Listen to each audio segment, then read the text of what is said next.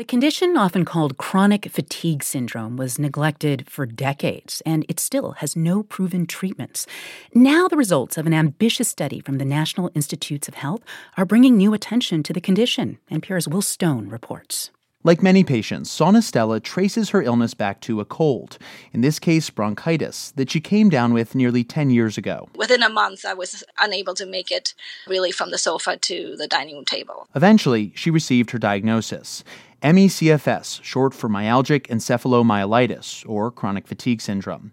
Stella resolved to make herself as useful to science as possible, so when she was selected for an intensive study by the NIH, she was all in. The whole thing was pretty tough to do. I mean, after um, the first four or five days, I could only get to testing on a stretcher. A pool of more than 200 patients was painstakingly narrowed down to only 17.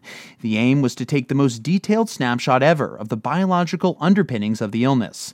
Now, the findings are out. It involves the brain, the gut, the immune system, the autonomic nervous system. Dr. Avindra Nath is at the National Institute of Neurological Disorders and Stroke. And the illness itself cannot be explained by deconditioning or psychological factors um, because we excluded patients who had those kinds of confounding problems. The research stands out because of how deeply it probes the illness. There were biopsies, hours spent in tightly controlled metabolic chambers, cutting edge technology turned up irregularities in the immune system.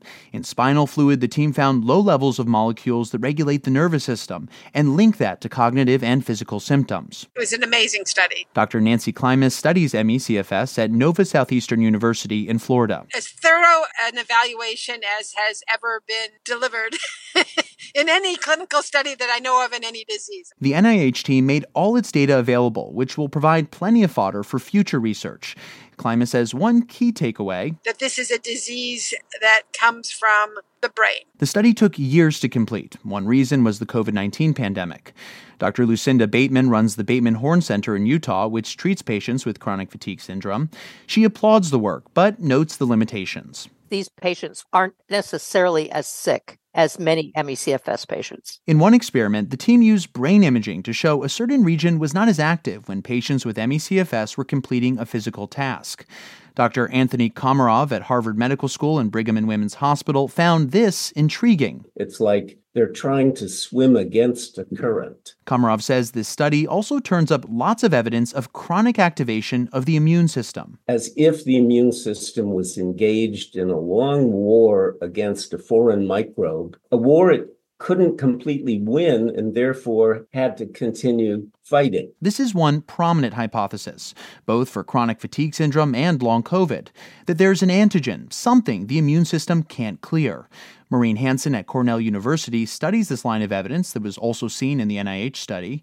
She says a chronic infection can lead to inflammation and immune dysfunction, including a problem with part of the immune system known as T cells. So you have what's called T cell exhaustion if you're continuously uh, exposed to an antigen. The study's authors suggest that drugs called checkpoint inhibitors could be tested for ME/CFS.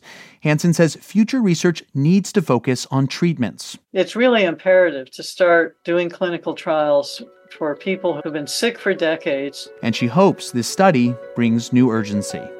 Will Stone, NPR News.